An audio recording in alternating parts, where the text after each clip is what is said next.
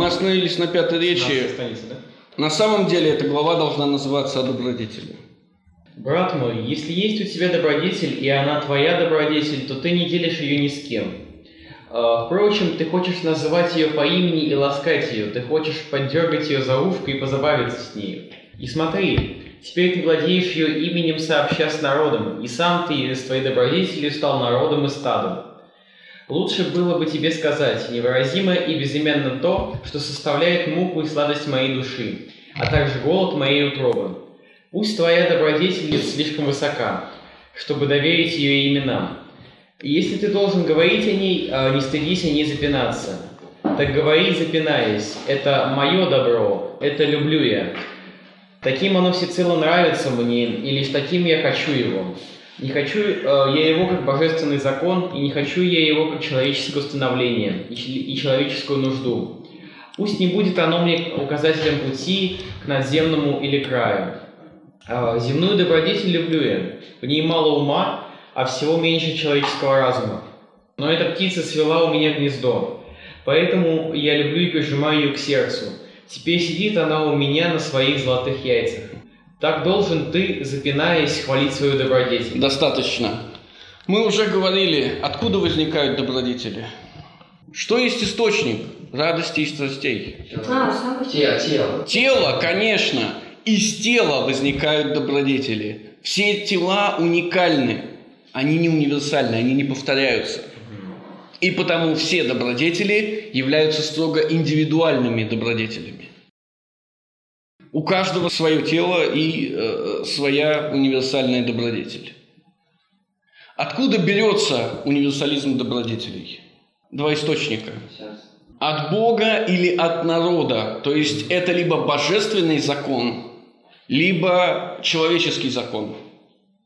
Мы можем на минутку отвлечься и сказать себе, что так или иначе консерватизм имеет дело с законом. Потому что добродетель консерватизма – справедливость в соответствии с добродетелью либерализма свободой и добродетелью социализма равенства. Справедливость возникает из закона. Существует несколько типов законов. Два из них Ницше назвал нам. Это закон божественный, это закон человеческий. Ницше молчит об еще одном законе. Для того, чтобы понять, о каком законе он молчит и, соответственно, почему он молчит, мы должны понять, каковы свойства указанных, перечисленных ранее законов. Этих свойств должно быть всего два. Время и место. То есть где и когда действует закон. Где и когда действует божественный закон. Всегда и везде, потому что Бог э, вечен. Верно, всегда и везде. Соответственно, когда мы понимаем это, у нас появляются четыре альтернативы. Называйте их. Всегда и везде. Это божественный закон, отлично. Подождите. У нас второй закон человеческий. Какой это? Не всегда, не везде. Не всегда и не везде. Отлично. Не всегда везде. Не всегда везде. Отлично. Не всегда и не везде человеческий, всегда и везде божественный, остается не везде, но всегда, и всегда, но не везде. Всегда, но не везде. Закон природы. Всегда, но не везде. Они, наверное, везде, но не Я всегда. понимаю, Всегда, они везде. Везде, но не всегда. Законы природы. Хорошо. Чьей природы? Но ведь мы говорим не о физических законах. Нет. О человеческих, конечно. Чьей тогда природы? Природы человека, правильно. Единственное слово, слово, которое повторяется всего лишь раз в этой книге, это слово «природа», «натюр». Ницше молчит о природе. Природа – это проблема. Почему это так? Потому что если существует природа, существует некая объективная реальность. Например, существует реальная природа человека. И эта реальность неизменима. Иными словами, до тех пор, пока существует человек, существует природа человека. И природа человека неизменна, потому что если вы ее измените, он перестанет быть человеком. Ну это же как, эм, не знаю, Ну, то есть это же было бы в какой-то степени дополнительным аргументом для Ницше. Нет, это не может быть дополнительным аргументом, потому что Ницше говорит вам о свободе. С помощью воли вы можете изменить все. Но если существует природа человека, вы не можете ничего изменить. Закон становления гласит, все меняется, но если существует природа человека, она неизменна. Если существует природа как таковая, она неизменна. Именно поэтому Ницше не говорит, в отличие от других консерваторов, о природе человека. Именно поэтому я не говорил вам о природе человека, а говорил вам только о фундаментальном состоянии человека. Вопрос. Да. Получается, что э, Ницше игнорирует факт наличия. То есть он вынужден избегать разговоров об объективной реальности, потому что иначе э, ему не получить их человек. Он убирает объективную реальность в целом, иначе нет закона становления. Иначе мы снова возвращаемся в бытие. Ницше разрушает э, позитивизм в науке, и после Ницше позитивизм в науке заканчивается. Ну, например, какой самый яркий оплот позитивистской науки, я имею в виду даже не гуманитарной, а естественно-научной? Физика, спасибо. Вы видели, как разрушилась физика. Больше нет никакой а, абсолютистской а, позитивистской физики, она релятивистская. Есть микромир, квантовый мир, есть наш мир, и есть мак. Ну, давайте назовем его макромир, да? И там действуют, везде действуют совершенно разные законы. И их свести в одну теорию невозможно. Или следующий ход – геометрия. Казалось бы, простейшие законы, которые должны работать всегда, если мы хотим построить какую-то картину реальности. Да, но приходит после, после Евклида, приходит Риман и говорит, подождите, подождите, параллельные прямые пересекаются. Это их свойство. Это их главное свойство. Приходит Лобачевский и говорит, да, вы знаете, пересекаются. Это их главное свойство. Мир распадается. Причем вы могли бы сказать, например, что та или иная, э, тот или иной релятивистский ход, он на самом деле может считаться объективным, потому что он помогает нам ориентироваться в мире и строить правильные модели. Да? Например, ракета взлетает вверх, потому что и так далее. Беда состоит в том, что ракета, взлетая вверх, например, пересекает из одной системы координат в другую, то есть из геометрии Евклида в геометрию Римана переходит. Или, например, мне нравится хокинговский пример. Представим, что вы разумная рыбка. Вас помещают в стеклянный прямоугольный аквариум и ставят на улицу. Вы видите, как ходят люди. Чтобы иметь возможность предсказывать, где окажется следующий человек в следующую минуту, какая геометрия вам нужна? А теперь представим, что вас помещают не в прямоугольный аквариум, а в круглый аквариум. Сможете вы предсказать, в какой, в какой момент времени окажется следующий идущий к вам человек? Да. С какой геометрией вы это сделаете? С Римановской. После Ницше релятивистской становится даже естественная наука, которая до этого заражала позитивизмом а, науки гуманитарной. Мы а, отвлекаемся. Давайте мы лучше посмотрим, откуда же берется тогда универсализм добродетелей. Том 2, страница 529, параграф 44. Ступени морали. Мораль – это прежде всего способ сохранить общину вообще и предотвратить ее гибель. Во-вторых, это способ поддерживать общину на определенном уровне жизни и в определенном доброкачественности. Достаточно. Мораль существует для коллектива, для того, чтобы коллектив мог существовать. Любые моральные установки, возникающие из коллектива, служат только для жизни коллектива. Иными словами, все, что мы с вами слышим, начиная с самого детства по поводу того, что хорошо, что плохо, что можно, что нельзя, каким вы должны быть, каким вы не должны быть. Все это создано не для вашего процветания, а для процветания коллектива. И в этом смысле мы выходим на новый уровень борьбы. Коллектив против индивида. А если индивид сам приходит э, к норме, которая приемлема коллективу? Такого не бывает, потому что мораль начинает насаживаться в вас с самого детства. В детстве вы не придете никаким нормам. В любом случае не, от, от морали невозможно отказаться. Именно поэтому следующий шаг, который, к которому двиг, будет двигаться Ницше, идея о том, что сверхчеловек и последний человек существуют одновременно. Что один не может существовать без другого. Иными словами, что общество существует всегда, соответственно, всегда существует низкая коллективная мораль, существующая для поддержки существования коллектива. Продолжите, пожалуйста. Ее движущие мотивы – страх и надежда. Естественно, если вы читали Фукидида, вы, вы знаете, да, откуда это взято. Движущими мотивами любого коллективного или, если хотите, политического действия являются страх и надежда. И они бывают э, тем более напористыми, могучими и грубыми, когда еще слишком сильна тяга к, ко всему извращенному, однобокому, личностному. До тех пор, пока не срабатывают способы более мягкие и названного двойного сохранения не удается достичь, иными Здесь должны Здесь должны идти в ход самые ужасные средства устрашения. Да, и в этом следующая мысль Ницше. Мораль не может установить и поддерживать сама себя. Э, Мораль не может возникать из моральности. Мораль может возникать только откуда тогда, если она не может возникать из моральности? Аморальность. Из аморальности. Иными словами, средства насаждения морали всегда аморальные. Поэтому мораль не надо, нельзя насаждать. Она только может быть насаждена. По-другому она не может появиться. От самых простых средств, которые, я уверен, все вы испытывали в детстве, до самых изощренных средств, которыми старые добрые монахи пугают прихожан. Мгм. А для этого нужны плачи души со своими помощниками. Следующие ступени морали и, соответственно, способы достижения указанной цели, приказы какого-нибудь бога, как, например, закон Моисея, дальнейшие, более высокие приказы абсолютного понятия долга, всего ты должен. Ты должен, видите, Ницше сразу говорит вам, что в новой реальности, в реальности сверхчеловека, индивид первым делом должен избавиться именно от, от этой коллективной морали. От этого ты должен.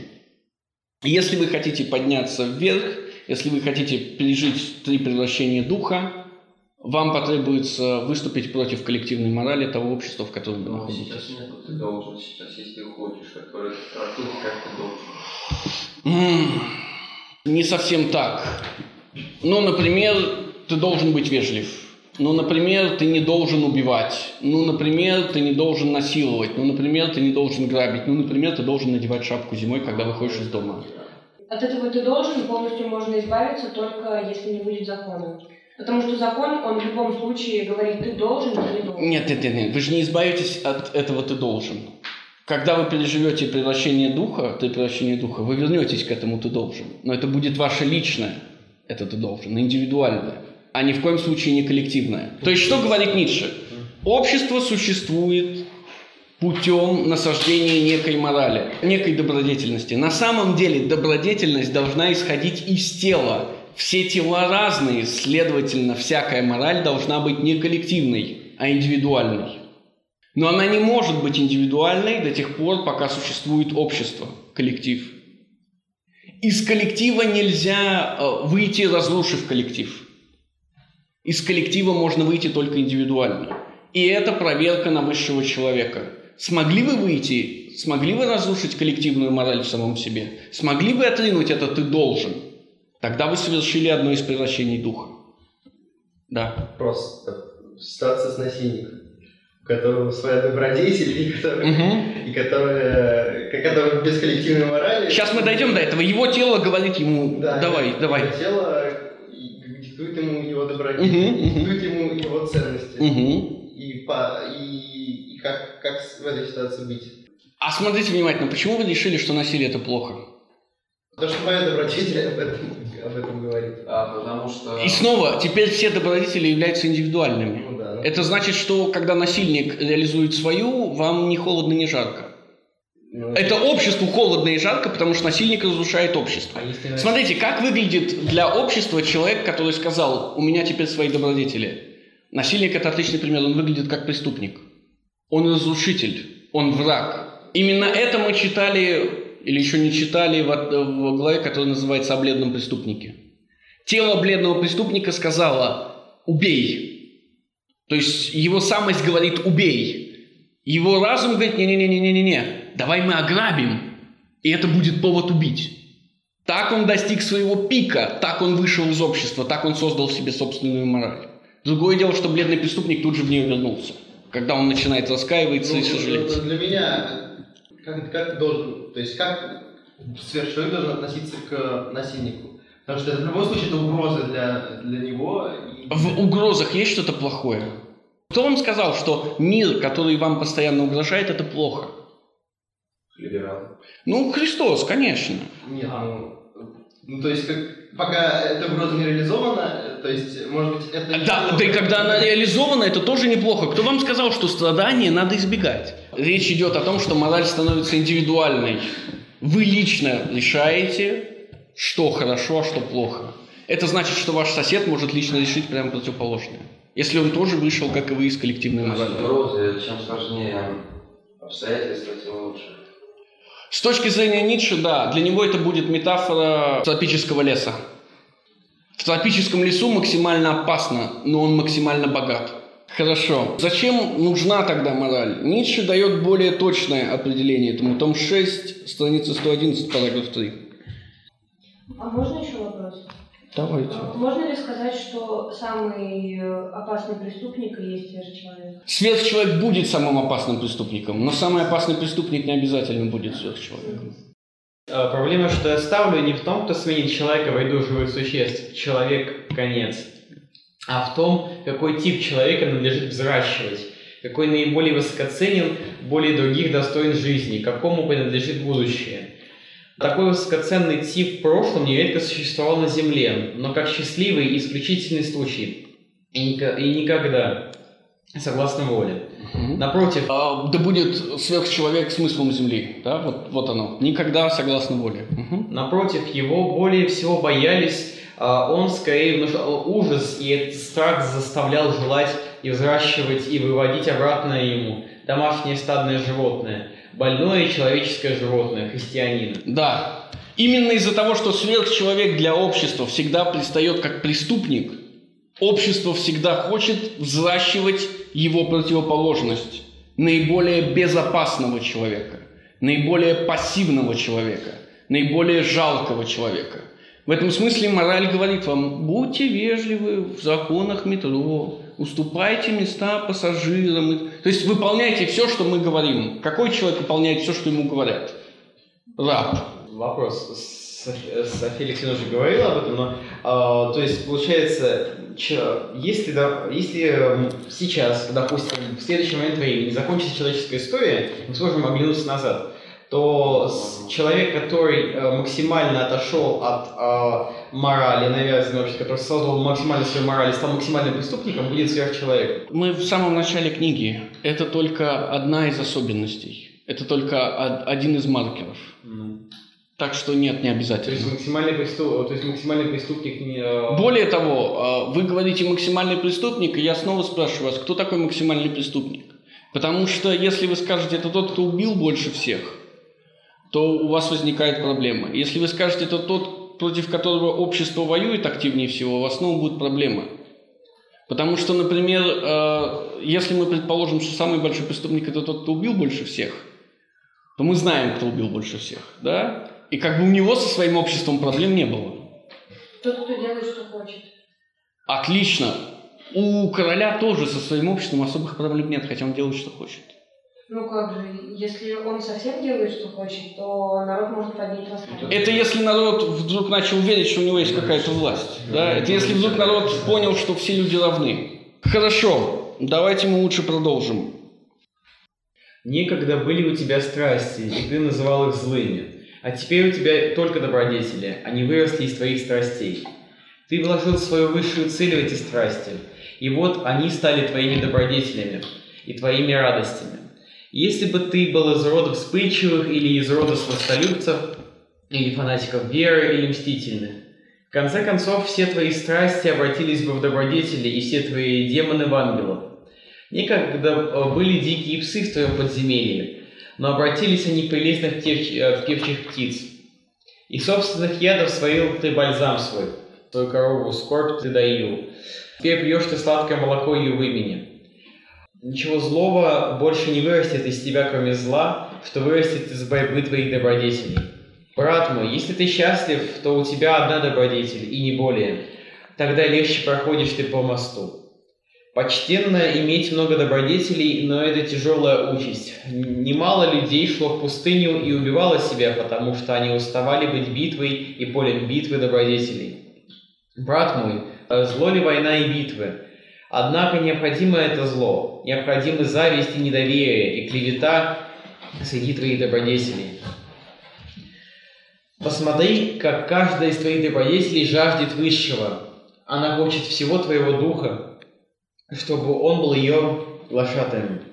Она хочет всей твоей силы в гневе, ненависти и любви. Ревнива каждая добродетель к другой, а ревность – ужасная вещь. А, Даже добродетели могут погибнуть из-за ревности. Кого окружает пламя ревности, тот, подобно скорпиону, в конце концов обращает на себя отравленное жало. До этого Заратустра говорил о зависти, теперь он говорит о ревности. И то, и другое ведет к мести. А чем они отличаются? Зависть все-таки по отношению к другим, а здесь речь идет о, э, ревности добродетелей между собой. То есть это как борьба аффектов. Угу, да, да, да, да, да, да, да. Один из аффектов будет вам внушать, что второй аффект это плохо, что второго аффекта надо избегать. Например, ваша гордость будет внушать вам, что ваше сластолюбие это отвратительно, это убого, это ничтожно. И в конце концов вы начнете давить сластолюбие в себе, надавить в себе страсть, значит давить свое тело. Если у вас две сильных добродетели, а не одна сильная добродетель, они ревнуют, конечно. То есть получается, что Ницше осуждает ревность.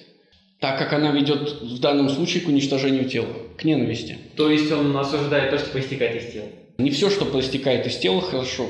В больном теле все плохо. В здоровом теле такой борьбы не должно быть.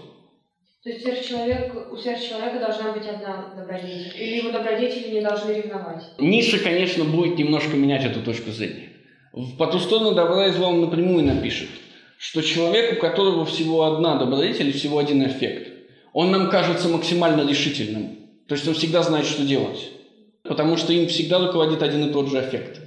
Но высший человек не может быть детерминирован одним эффектом. Его дух должен быть максимально богат. И в этом смысле то, что говорит Заратустра молодым людям сейчас, это ложь. Он должен привлечь их на свою сторону, но он обманывает их. Он обманывает их в двух моментах. Первое, позднее он скажет, нельзя во всем следовать своим страстям. А во-вторых, позднее он поймет, что и сам движим определенной страстью, определенной добродетелью, добродетелью, у которой нет имени. И сначала он даст ей имя, а потом поймет, что на самом деле за этой добродетелью кроется другая страсть. И это страсть месть. И только когда он поймет это в конце второй книги, он покинет своих учеников вообще и задастся целью из самого себя сделать сверхчеловека. Месть она идет из зависти. Месть идет из многих мест, в частности из зависти. Но у Заратустра она не идет из зависти. Вопрос. Да. Если э, высший человек должен быть более богат на... Да, давайте я ск- скажу сразу, как это называется. Называется перспективизм. Представьте, перед вами некий факт. Если вами руководит одна добродетель, и только одна, вы знаете, что делать. Это Вы- не. Вы, нет, почему? Вы выглядите, вы выглядите решительным. А, как, да, но если у вас огромное количество добродетелей, вы можете посмотреть на один и тот же факт с гигантского спектра. С этой точки зрения, с этой точки зрения, с этой точки зрения, с этой точки зрения. И тогда вы действительно выглядите нерешительным. Но только выглядите нерешительным. То есть вопрос, насколько широк ваш взгляд на проблему? Если у вас одна добродетель, он максимально узок. Но если у вас в, вашей, в вашем духе, в вашем теле умещается огромное количество добродетелей, он максимально широк. Но чем больше добродетелей, тем больше вероятность э, ревности между ними. Естественно, так это доказательство силы, что у вас много добродетелей, и все-таки вы не обращаете против себя. Но у сверхчеловека не может быть ревности и зависти. О чем и речь? А как это возможно? Опять же, повторяюсь, Заратустра обращается к молодым людям. Он не может сказать им всей правды. Он привлекает их. Каждый из молодых людей ве- ведом какой-то страстью. И он говорит, смотри, общество говорит тебе, твое сластолюбие – это плохо. Общество говорит тебе, твоя гордость – это плохо. Общество говорит тебе, твое чистолюбие – это плохо. Я говорю тебе, это хорошо. Зачем Заратустра говорит это? Чтобы привлечь их на свою сторону, ни зачем больше. Потом он скажет им, что на самом деле произойдет. Когда они станут его учениками, он скажет им, что на самом деле произойдет. Пока же он хвалит любую добродетель. Чем больше добродетелей вмещает в себя сверхчеловек, тем э, больше вероятность того, что возникнет ревность, правильно? Соответственно, э, сверхчеловек должен... Не сверх, чем больше добродетелей вмещает в себя человек, тем больше вероятность, что он погибнет от них. Но тот, кто погибнет от своей добродетели, тот что? Идет по мосту к сверхчеловеку. Именно поэтому мы только что прошли отрывок, где Ницше говорит, до сих пор появление высших людей было делом удачи и случая. Случай должен был составить такого человека, который одновременно и обладал многими добродетелями, и не умирал от их борьбы. Сверхчеловек будет таким, но он не будет случайным, он будет созданным. Созданным нашей собственной волей. Это как живой эксперимент. Мы своей волей сами на себе ставим эксперимент. Сколько экспериментов провалится? Сколько попыток мы сделаем, прежде чем эксперимент будет удачным? Каждый провалившийся – это тот, у кого не получилось совместить в себе несколько добродетелей и не убить самого себя. Но каждый провалившийся – это шаг от человека к сверхчеловеку. Ну, знаем мы, какой эксперимент т- тогда, когда все закончится. Только тогда, когда он, только тогда, когда он удастся, да. Если бы сверхчеловек был идеалом, он бы ограничивал людей. Это была бы та же самая мораль. Но он не должен ограничивать людей. До тех пор, пока мы можем двигаться вверх, мы должны двигаться вверх. Вот и все. Жизнь это как концепция вечного прогресса. Он не будет вечным. Потому что вечным не может быть ничего. Таков закон становления. Он максимально долгий прогресс. Мы максимально- не знаем, будет ли он максимально долгим или нет. Вы говорите о том, что сверхчеловек э, это не идеал, это то, что к чему постоянно идет движение. Мгм. Соответственно, это постоянный прогресс до тех пор, пока он будет возможен. Это не, не постоянный прогресс. Потому что человечество не движется в одну сторону. Да. Эм, Если человечество идет к своему, ну так скажем, вымиранию, можно Ну, к концу, к концу, Ну, конечно. Все Можно как сказать, что э, это произошло из-за того, что был достигнут вот пик, был достигнут этот сверхчеловек? Нет, После нет, этого- нет, нет, То есть нет. то, что человечество вымирает, это не означает еще, что э, был сверхчеловек. То, что конец близок, да, вы хотите надеть на себя табличку «конец близок» и бить в колокол. То, что конец близок, ничего не означает. Только когда мы увидим всю кривую существования человечества, тогда мы поймем, когда был пик. До тех пор, пока у человека есть будущее, у пика есть возможность. Ах, брат мой, разве ты никогда не видел, как добродетель клевещет на себя и жалит себя? Человек есть нечто, что должно произойти, и поэтому ты должен любить э, свои добродетели, ибо от них ты погибнешь. Ну, Так и- говорил ну, отлично. И теперь та глава, о которой мы уже немножко поговорили, но будем говорить активно. Вы не хотите убивать, вы судьи и жертвователи, пока зверь не склонит голову. Взгляните, бледный преступник склонил голову, за чьи его говорит великое презрение. Мое «я» есть нечто, что должно превзойти. Мое «я» для меня великое презрение к человеку, так говорят глаза его.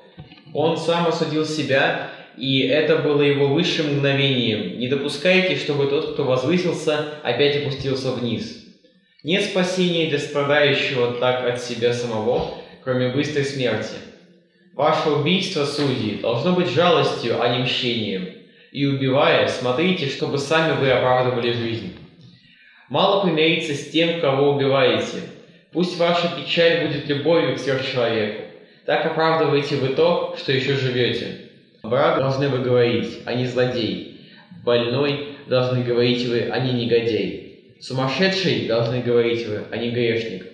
И ты, красный судья, если бы ты решил громко высказать все, что уже совершил в мыслях, каждый закричал бы «Прочь эту грязь и этого ядовитого червя». Враг должны вы говорить, а не злодей, больной должны вы говорить, а не негодяй, сумасшедший должны вы говорить, а не грешник. О чем идет речь?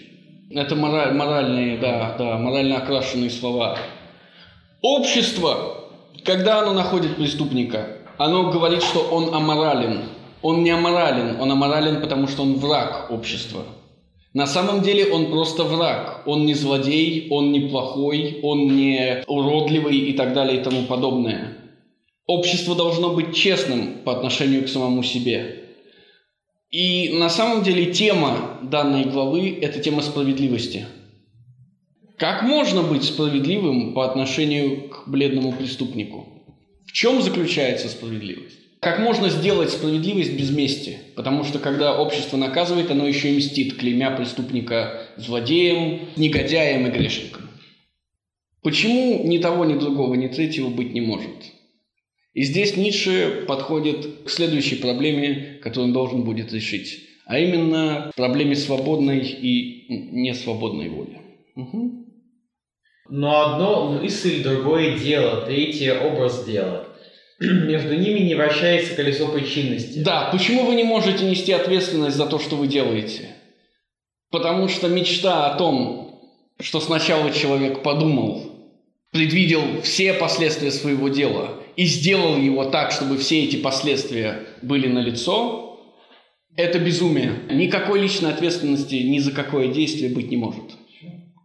Нет, но человек понимает, убивая, что этот человек умрет. И снова, а, да, быть. да, отлично, ну, так это же пример из бе- из бедного преступника. Вы убиваете, но вы хотите убить? Или ваш мотив на самом деле другой?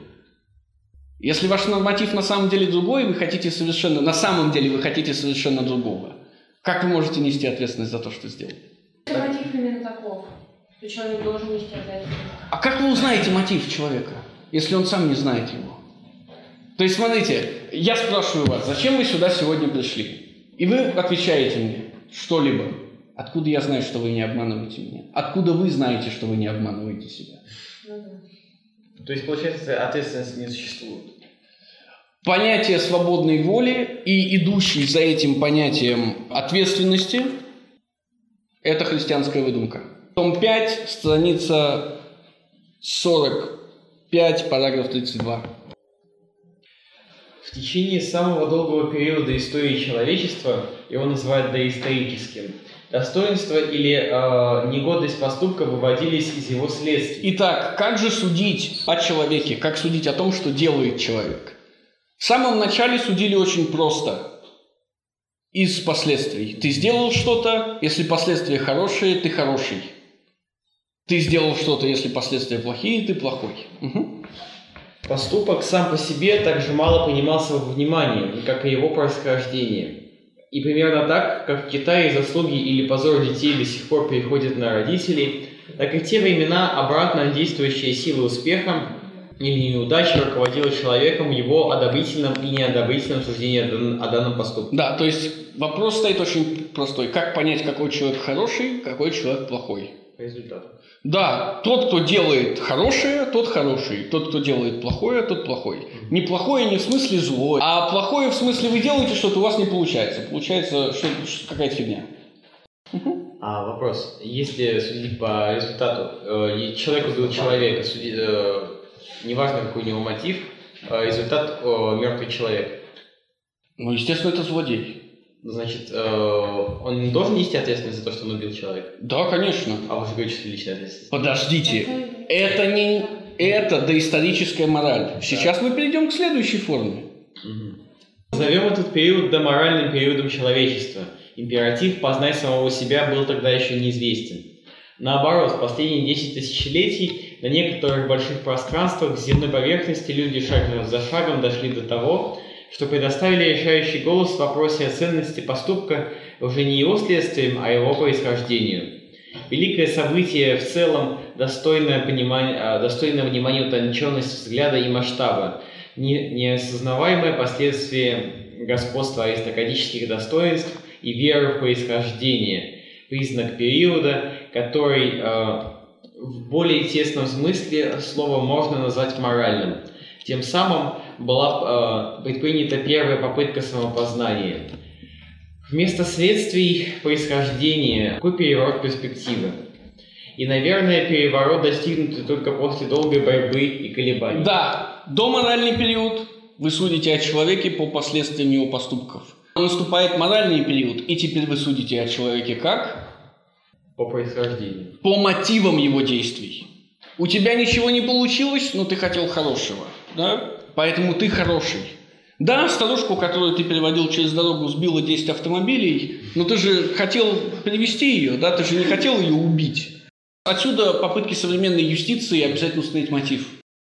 Отсюда факт того, что современная юстиция учитывает аффект.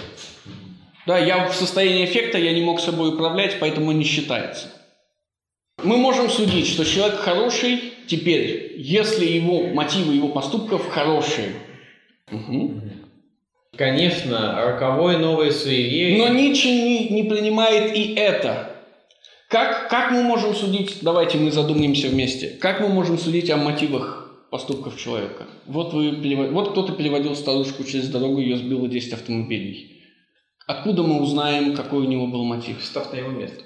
Только и всего. Спросив, но это не дает Ну, никаких... Если мы хотим получить абсолютное знание, мы должны, то есть достоверное знание, мы должны стать этим человеком. А как, а как вы станете этим человеком? может Вот, невозможно. Так вот, вы можете соврать. Ну, то есть Да, да, да. невозможно. Да, откуда же тогда появилось такое странное желание ориентироваться на мотив действия, а не на результат действия? Кто гарантирует, что мотив действия правдив? Бог. Да, шире так появляется вопрос личности. В античности вы не являетесь человеком, в древности вы не являетесь человеком, в древности вы являетесь функцией. Вы отец, воин, э, гражданин, домовладелец, землевладелец, рабовладелец и так далее.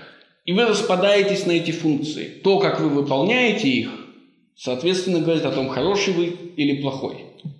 Вместе с появлением христианства, вместе с появлением нового типа Бога, это все отходит на второй план. Почему? Потому что новый тип Бога – это всемогущий, всезнающий и вездесущий. И мало того, что он всемогущий, всезнающий, вездесущий создатель мира, у него есть еще одно решающее свойство, которого не было у древних богов. Он крайне заинтересован в том, как вы себя ведете. Он как надоедливая любовница, как сталкер. Он всегда рядом. Так появляется личность. Бог знает ваши мотивы. Поэтому совершенно не важно, каковы последствия ваших действий. Бог судит вас не по последствиям. Последствия в руках Его, ибо Он управляет всем. Бог судит вас по мотивам. Мотивы в ваших руках. Ну так если Бог э, сам решает, ну то есть опять же это предопределенность, то есть Бог решает то, что мы должны делать. То есть мы делаем... э, Не-не-не, Бог не... Это вопрос свободы воли, да? Бог может управлять всем остальным, но только не вами.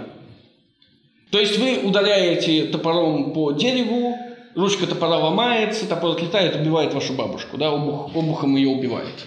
Вот тот факт, что топор сломался, это не в ваших руках. А ваше намерение в ваших руках. То, что топор сломался, это руках Бога. Да, конечно. То есть- А случай, как объяснять, это э, то, что... Который, вот этот случай, Нет, просто в принципе случайность, так лю- нет никаких случайностей, Бог все предопределил. кроме поступков человека. Кроме ваших намерений, да. То есть, получ- но при этом они дос- известны только Богу, верно? Да, но именно, но Бог, Бог есть величайший судья.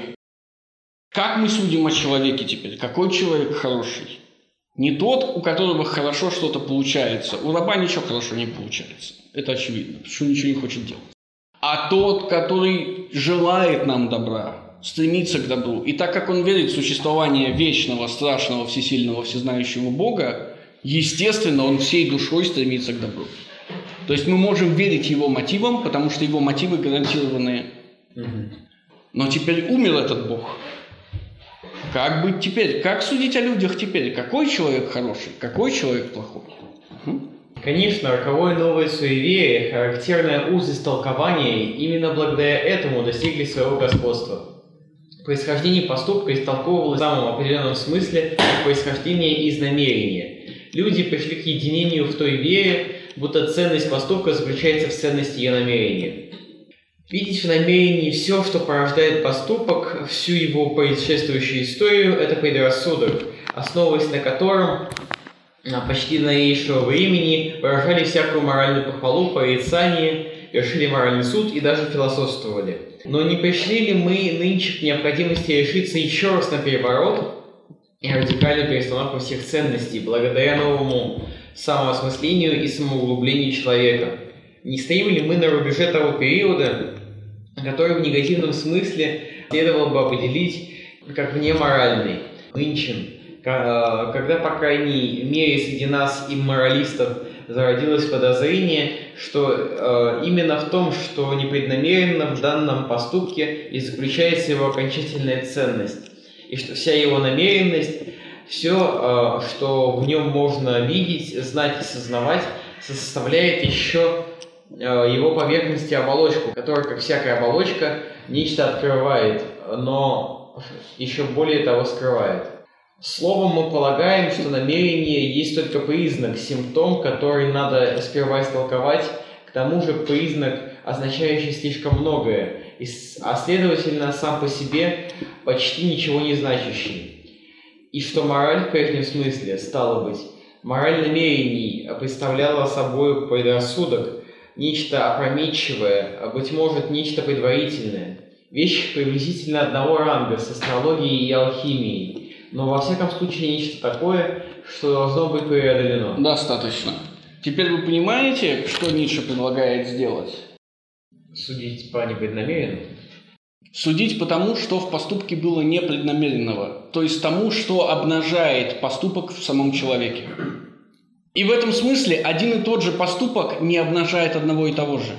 И в этом смысле один и тот же поступок может служить как признаком высшего человека, так и признаком последнего человека. Раньше вы говорили, я убиваю старушек, старушки умирают, я плохой. Потом вы говорили, я убиваю старушек во имя Господа нашего. Старушки – это ведьмы, я хороший.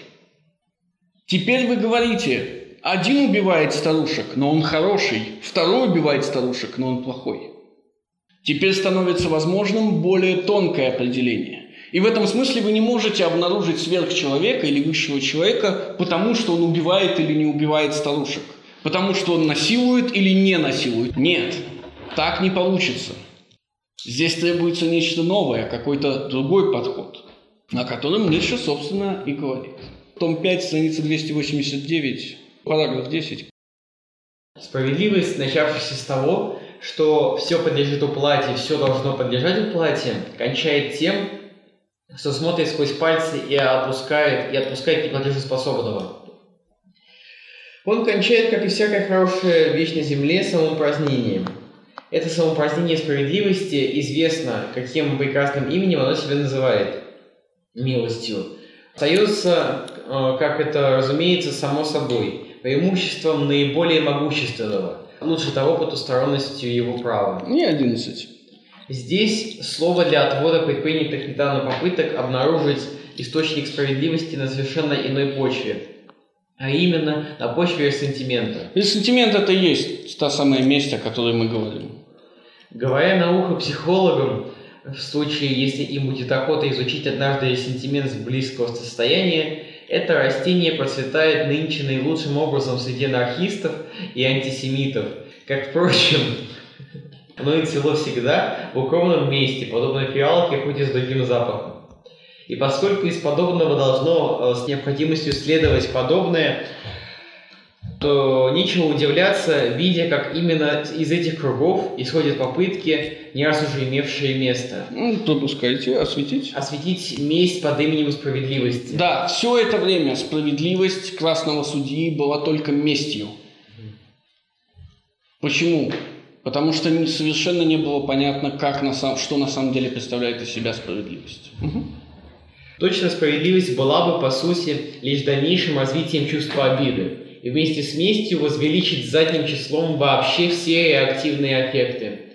Последнее шокировало бы меня меньше всего. Оно казалось бы мне даже некой заслугой с точки зрения всей биологической проблемы, относительно которой ценность упомянутых аффектов до сих пор недооценивались. На что я только обращаю внимание, так это на обстоятельство, что именно из духа самого и сентимента произрос этот новый нюанс – научной объективности. Это что касается возражений против данной тенденции в целом, что же до частного тезиса Дюринга, что родину справедливости надлежит искать э, на почве реактивного чувства, то, правда ради, приходится противопоставить ему следующий резко перевернутый тезис.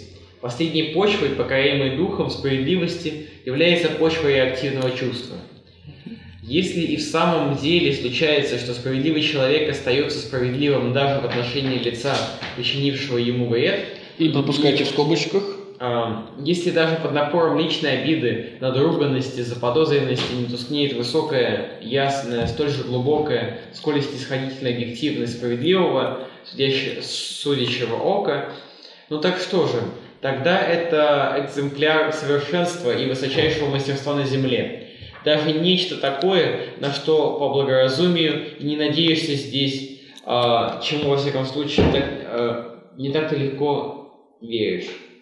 В среднем, несомненно, что даже для порядочнейших людей достаточной оказывается уже малая доза, доза посягательства, злости, инсинуации, чтобы пригнать им кровь в глаза, а объективность выгнать из глаз. Двое дерутся. Как мы определяем, кто хороший, кто плохой? Кто первый начал, тот плохой. Да, кто первый начал, тот плохой. Добро всегда реактивно. Зло всегда активно. Это безумная с точки зрения Ницше предпосылка. Естественно, исходящая из христианства, раб всегда пассивен. Мечта раба – это всегда реактивная мечта. Он мечтает отомстить после, потому что не может отомстить сейчас. Из этого мечты раба проистекает представление о справедливости, как о воздаянии. Справедливость до этого момента была только извращенной справедливостью, реактивной справедливостью. Представьте себе активную справедливость. Как выглядела бы она?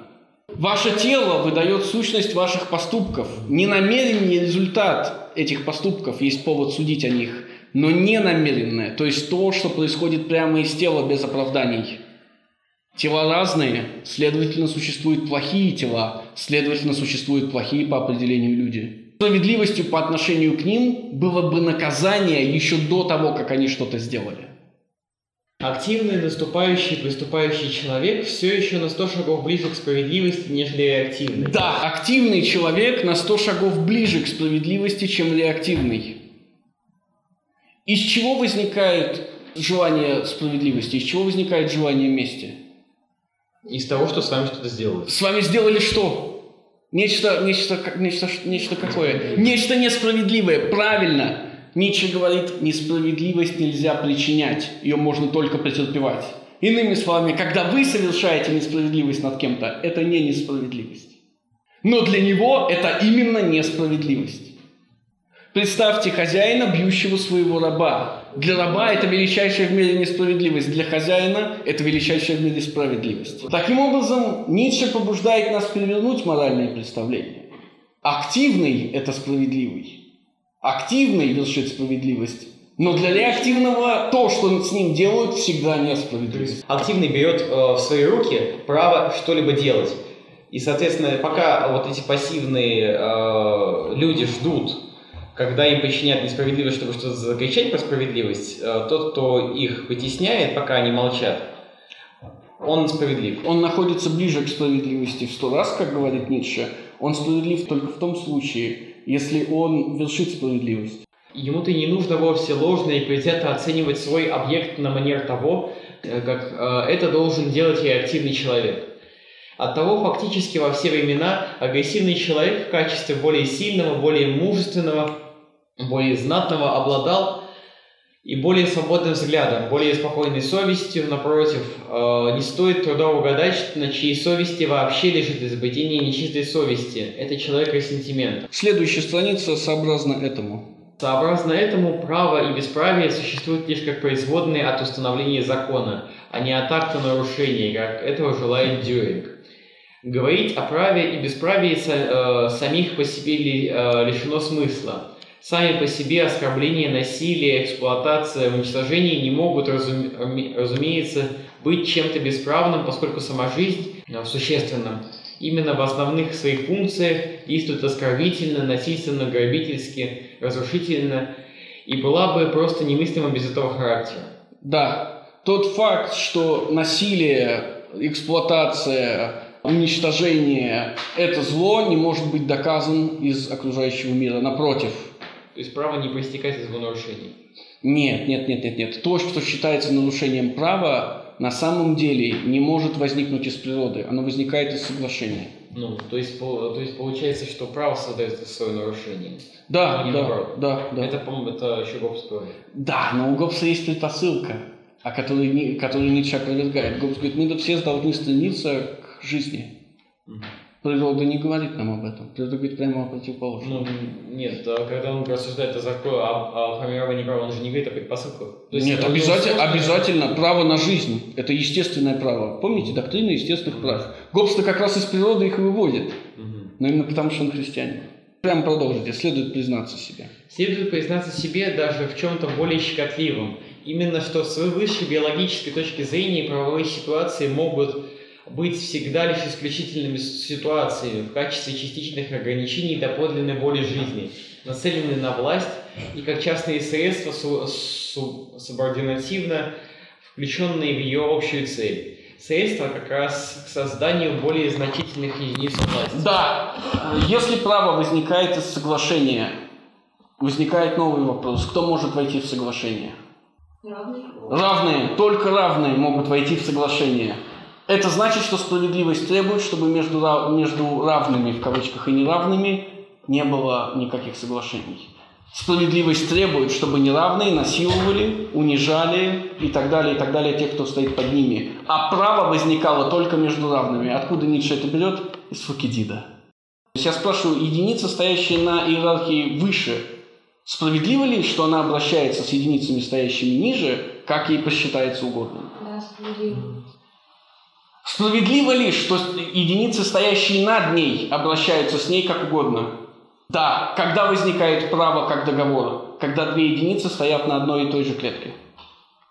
Когда договор возникает между равными. Иными словами, спартанцы делают со своими союзниками, что хотят. Афиняне делают со своими союзниками, что хотят. Но когда спартанцы и афиняне договариваются, они обязаны блюсти этот договор и точка. Потому что они обладают равной силой.